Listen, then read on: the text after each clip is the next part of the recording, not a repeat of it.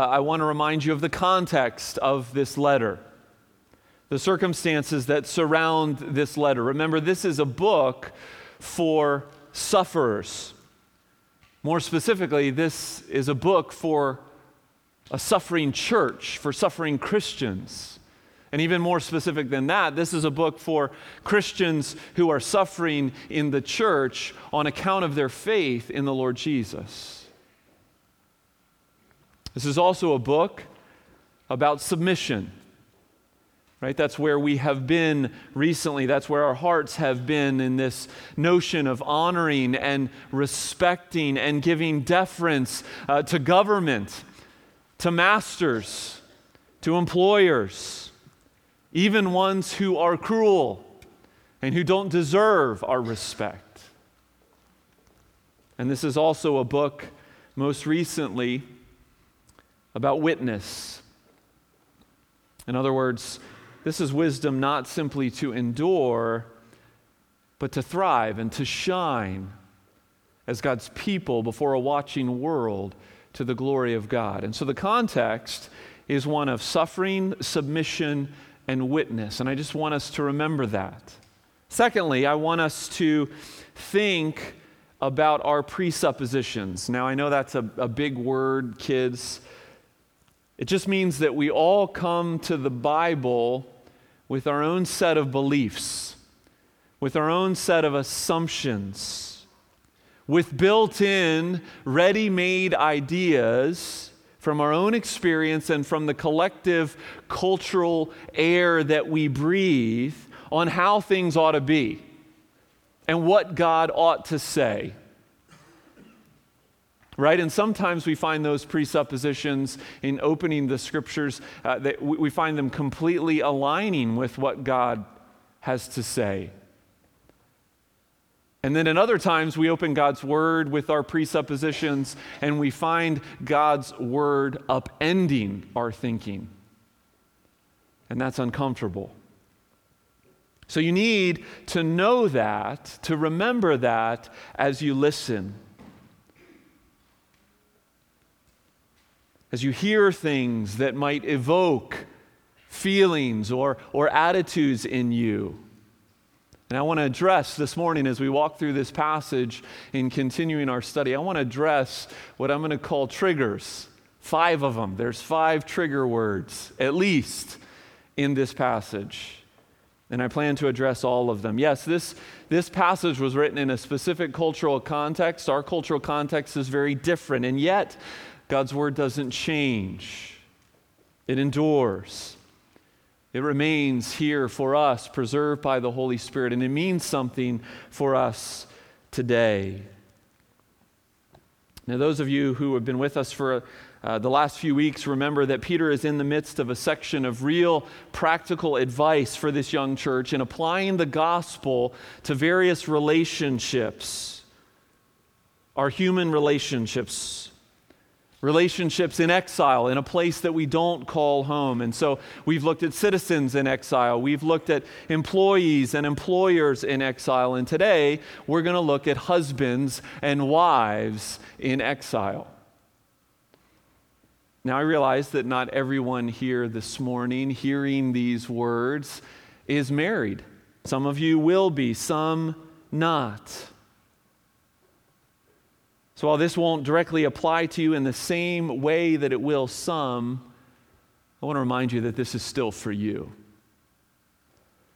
It's still for you because you have married friends, you have married siblings, you have the occasional opportunity to speak into their lives, to give them counsel according to God's word. You need to hear what God has to say. But also, there's a, there's a beautiful picture that I want us all to see, whether we're married or not, here this morning. A picture that I want us to have in the back of our minds, and it's the picture of Jesus Christ and his relationship with his people. Right? Because Jesus, the scripture proclaims, is our bridegroom. And we, his church, are his bride the one that he is making blameless for his return. And so, marriage, the scripture proclaims, marriage is the mirror of this divine human relationship between Jesus and his church. And so, while we may strive to, to be these things, to be obedient to what God's word calls us here this morning, we, we ultimately know that we're going to fall short, and yet Jesus doesn't. And especially as we come to verse 7, that Jesus possesses these things and displays these things in absolute beauty and perfection. And so I invite all of you, whether you're married or not, to listen closely to see Jesus. If you're able, would you stand with me for the reading of God's word this morning? 1 Peter chapter 3. You can follow along in your insert or in the Bibles that you have before you. 1 Peter chapter 3, reading the verse, first seven verses. Likewise, wives, be subject to your own husbands, so that even if some do not obey the word, they may be won without a word by the conduct of their wives, when they see your respectful and pure conduct. Do not let your adorning be external, the braiding of hair and the putting on of gold jewelry or the clothing you wear, but let your adorning be the hidden person of the heart, with the imperishable beauty of a gentle and quiet spirit, which in God's sight is very precious. For this is how the holy women who hoped in God used to adorn themselves by submitting to their own husbands, as Sarah obeyed Abraham, calling him Lord. And you are her children if you do good and do not fear anything that is frightening. Likewise, husbands, live with your wives in an understanding way showing honor to the woman as the weaker vessel, since they are heirs with you of the grace of life, so that your prayers may not be hindered. Amen. This is the word of the Lord. Amen. Go ahead and be seated.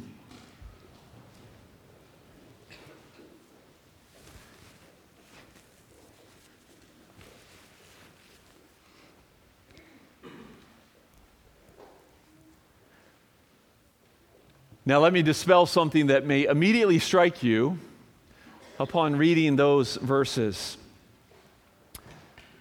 Six verses for women and one for the men. The men are saying yes. Women are saying, What? Why is this? Well, I think there's an easy explanation, a simple reason. As I said, this book was written in a time and a place and a context. And it's likely that the women in these churches, churches of Pontus and Galatia and Cappadocia and Asia and Bithynia, are simply needing more encouragement and guidance in their specific context than the men. Interestingly enough, we looked at Ephesians years and years ago, if you go to Ephesians 5 and look at Paul's instructions for husbands and wives, the exhortation, the amount of exhortation is flipped. Much more is said to the men than to women in that case. And so don't read too much into that, men or women. Also, keep in mind that Peter, here in this passage, is not saying everything that needs to be said or that can be said on the institution of marriage and on God's design for marriage. He's simply honing in on the particular concerns in the lives of these. But as he does that, he does reveal for us a fundamental design of how he wants husbands and wives to relate. So I want to walk through this passage, hopefully answering a lot of the questions that you might have about it, gaining God's perspective on our marriages with two clear exhortations. They're found right here in the Bible. I'm going to reword them. The first one is to wives, the second one is to husbands. And so the first exhortation this morning is wives, fearlessly submit to your husbands. Wives, fearlessly submit to your husbands. There I said it. The S word. Trigger, trigger number one submit. Here in our passage, it's translated as be subject, but it's the same Greek form that is used by Paul in the book of Ephesians. It's the same word that is used of Jesus in relationship to his parents in Luke 2. It's the same word used of Jesus in relationship to his father in 1 Corinthians 15. Peter says, as the Lord Jesus, the Lord of glory, deferred, so ought you. Wives, fearlessly submit to your husbands. Now remember, this is nothing new. We've been thinking about this idea of submission for weeks now right? Citizens submitting to governors and emperors and those in authority, servants submitting to their masters. Peter even prefaces his remarks before he addresses the wives and before he addresses the husbands with the word likewise. In other words, this is a continuation of what Peter has unpacked in all those other contexts, right? That's one of the, the challenges of, of preaching like we do is those in the original context would have heard this book in its entirety. And here we're chopping it up. And so we have to remind ourselves of where we've been, of where Peter has been, and the continuation of argument that he is jumping upon. There are God given authority structures in our lives that we all are called to recognize, honor, respect, and obey. And here, Peter applies that to the design of marriage, to the responsibility of wives, and to the responsibility that husbands bear before the Lord in this regard. This is done, remember, likewise, this is done not because of these men, because of their worth, but despite them, even. Right? Verse 13, for the Lord's sake, Peter told us in chapter 2. Verse 19, mindful of the Lord, he told us. And here in this context, as he addresses these wives in the ancient Roman Empire, this seems to be, he seems to be addressing wives, at least partly, not entirely, but partly wives who are in marriages where the husband is not obeying the word. Now, most everybody believes that that means that these husbands are not believers. They don't have faith in Jesus Christ. And note that in that context, it was assumed, it was expected that women would embrace the religion of their husbands. And so when you think about that, that cultural context, here Peter is empowering women to use their influence to lead their husbands to their faith. This would have been hard. Would have been hard for many who hear this. Maybe it's difficult for some of us here as you think about your own context. And so, what, is, what exactly does this look like?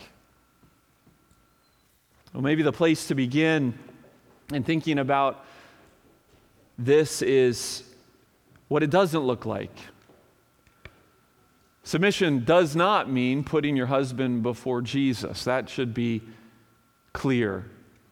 That ought to go without saying, considering where we've been. But here's another thing submission is not. Submission is not, as I've heard it described well, submission is not mousy. Mousy. What I mean by that is, is timid and unassertive and withdrawn and in a corner. That's not what Peter is calling wives to do here.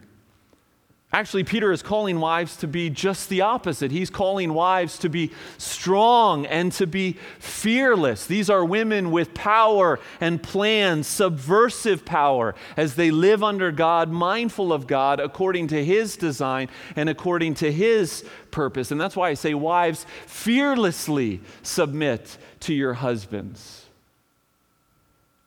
There's a scene in the movie, My Big Fat Greek Wedding And Maria, the mom, is talking to her daughter, Tula, about the reality that her dad must at some point find out that Tula has fallen in love and plans to marry a man who is not Greek.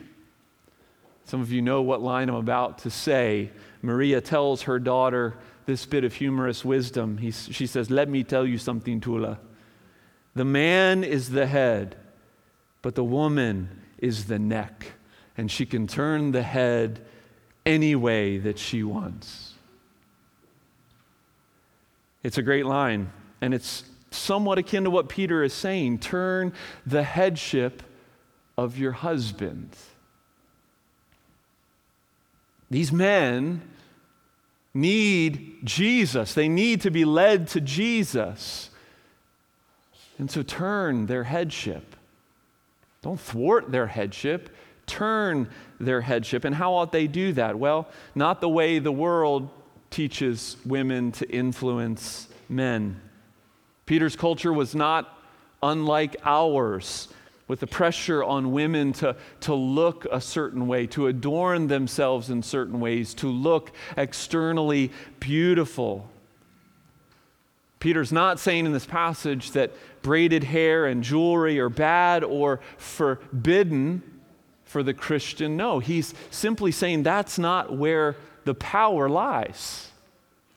That's not a strategy for the gospel to take root. That's not where women reflect the heart of God. We live in a culture where Instagram likes are based upon images, and those images make you a quote unquote influencer. You've heard that phrase in our society, and an influencer in our society. This is the way our world turns men. But God's design, God's billboard is the heart, the inner person, and the fruit that flows from that. So, what does submission look like? Well, he gives us a couple words a quiet and gentle spirit. Well, maybe for some of you, those are trigger words number two and number three. You say, that sure sounds mousy to me, but it isn't. First of all, these are not feminine descriptors alone. Paul in 1 Corinthians 4:11 urges all of us to live quietly. It's simply the opposite of, of rebelliousness.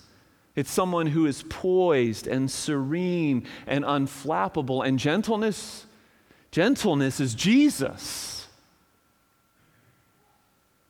Jesus, who says in Matthew 11, I am gentle and lowly in heart. I read a great article recently about the fact that one of the most, according to the author, one of the most neglected virtues in the evangelical church today and in the cultural climate that we live in is that of gentleness. And in the article, the author quotes Jonathan Edwards, this 18th century New England pastor who preached at David Brainerd's funeral. David Brainerd was um, his son in law, but also a missionary. And he says this He says, The nature of this glory of Christ that they shall see, those who are in Christ's presence after death. The nature of this glory of Christ that they shall see will be such as will draw and encourage them, for they will not only see infinite majesty and greatness, but infinite grace, condescension, and mildness, and gentleness, and sweetness equal to his majesty. And so, brothers, a quiet and gentle spirit is not putting women in their place. And, sisters, it is not don't talk, leave your brain at the altar, agree with everything your husband says. Clearly, the marriages that Peter is addressing, the husband and wife, don't agree on the fundamental matter of faith, and yet she, reflecting Christ, submitting to Christ and therefore to her husband, is doing the most important work of evangelizing her husband, of reflecting the heart of God and the grace of God without even saying a word. Wives, fearlessly submit to your husbands. Well, one more trigger word before we take aim at husbands for a second. Trigger word number four, verse six. Call him Lord. Peter undergirds this whole discussion by inviting women to follow the holy example of women of old. Right? Women that the Jewish contingent of these congregations would know well. Women like Sarah, who, though she wasn't perfect, followed her husband into the wilderness, into the unknown. But that's not what's highlighted here. What's highlighted here is the fact that she called him Lord. Now, the question we should ask ourselves is when did she call him Lord? When exactly did this happen? Well, Genesis 18:12 is when it happened. Sarah has just been told by the Lord that in her golden years she's going to be pregnant, she's going to have a child. And so Sarah says this, not to Abraham, but to the angelic being so Sarah laughed to herself, saying, After I am worn out and my Lord is old, shall I have pleasure? Now, what sticks out to you about that reference? The answer is nothing. Nothing sticks out about that. She's not saying, Yes, Lord, to one of Abraham's requests. She is simply referring to Abram in a natural, respectful way, one that affirms his leadership, one that affirms her honor of him. In other words, this isn't, don't hear from Peter this patriarchal heavy handedness. This is Peter reminding his hearers, reminding the church that one of the pillars of their faith wasn't one who was interested in bad mouthing her husband behind his back, nor did she surrender her will or keep her opinions quiet, but she did yield to and honor and respect his leadership in the marriage. We all know that Abraham, he had some dumb ideas, right? I mean, one wonders what Sarah thought and what she told him when Abram came up with the idea of pretending that she was his sister rather than his wife. I doubt she liked that one very much. But she trusted her husband and followed him. So Peter invites wives to do likewise. Your husbands are not perfect, but by God's grace, and mindful of Him, that is, of Christ, God calls you to help them lead. They need you. That's the first exhortation. Now, on to the husbands. Husbands, be lifelong students of your wives. Husbands, be lifelong students of your wives. As the scriptures now aim at us men, I want us to remember the first word of verse 7, the word that began the exhortation to the wives. Likewise. Likewise. In other words, in this stream of recognizing authority structures, of fearing God, being mindful of Him, even giving up your rights if need be, as Christ gave up His rights and entrusted himself to God the Father? Likewise, husbands, be lifelong students of your wives. Study your wives. It literally says, live with her according to knowledge. What kind of knowledge? Well, we certainly would say men of faith, men of the Lord, men of God need to be men of the Word men who know and love Jesus and are pursuing him, who know his precepts and his call on their lives. So know the word, but know her. Know her, know her weaknesses and her strengths, her loves and her fears. Learn what triggers her and why it triggers her. Ann and I, just before we, just before I sat down to work on this passage, Ann and I had a conflict because I said something that triggered her. 24 and a half years of marriage, and I'm still learning, I'm still forgetting, I'm still relearning and repenting as I seek to know her and honor her and love her. It's not going to end. Know your wife. And then finally, know you, right? You need to know yourself in relation to her. You need to know the ways you fall short in showing her love, the ways you are blind to her needs, how you ought to respond, how I didn't respond when she was triggered. You see, living in an understanding way is a humble, gentle, honoring leadership that wants to know what your wife thinks, that recognizes the wisdom in yielding to her point of view,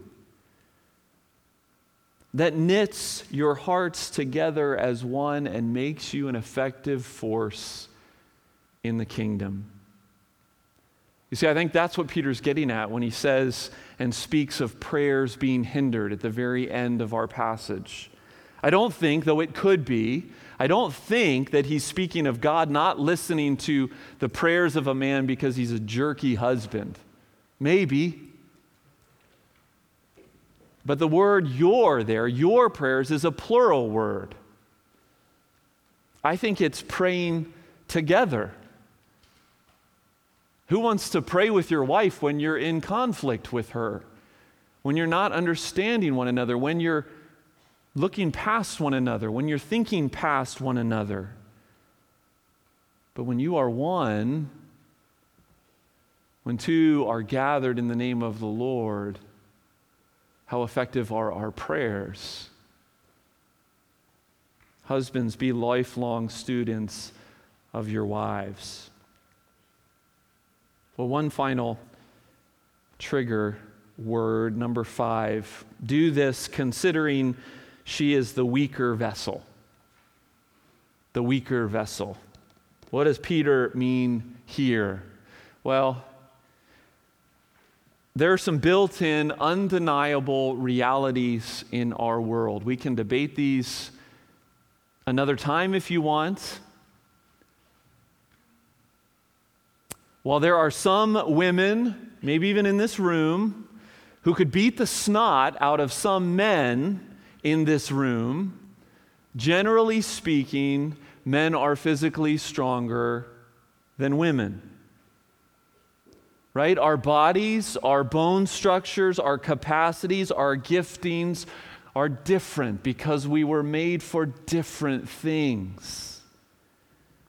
We're running into a lot of confusion about this in our day and our age. But it's the reason why our sports leagues are still separate, right? It's not a level playing field physically for all involved. Now, if you want to debate that later, we can debate it. But I don't think we need to. And husbands, you don't need to enter into a marriage with your wife and arm wrestle at the beginning of your marriage to find out who should address the intruder in your house in the middle of the night. Men, that's your job. You are called to protect, you are called to lead.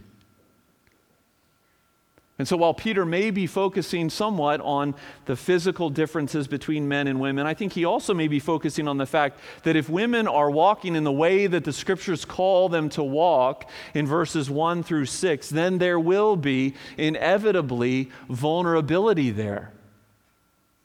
Right? There always is vulnerability as we willingly submit to authority over us, to those who have some sense of power over us. But vulnerability and weakness in this way have nothing to do with value or worth.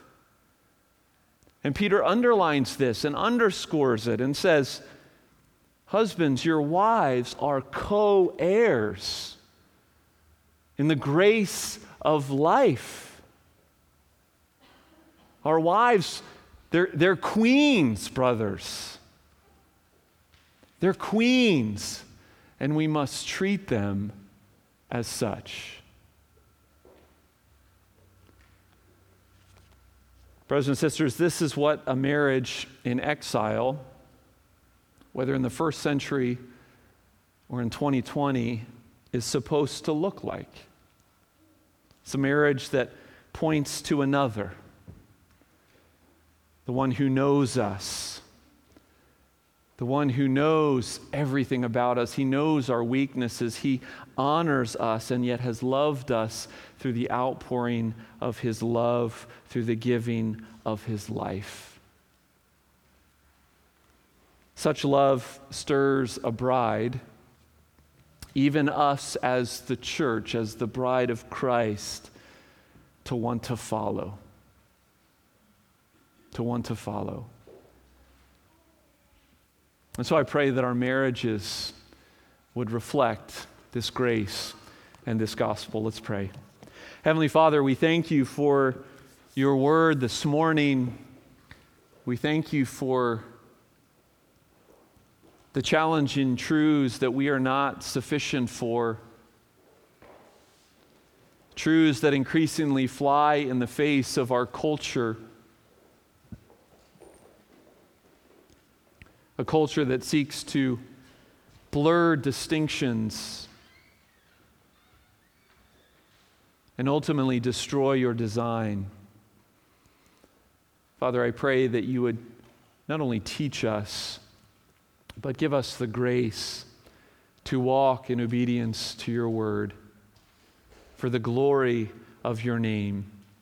In Jesus' name, amen.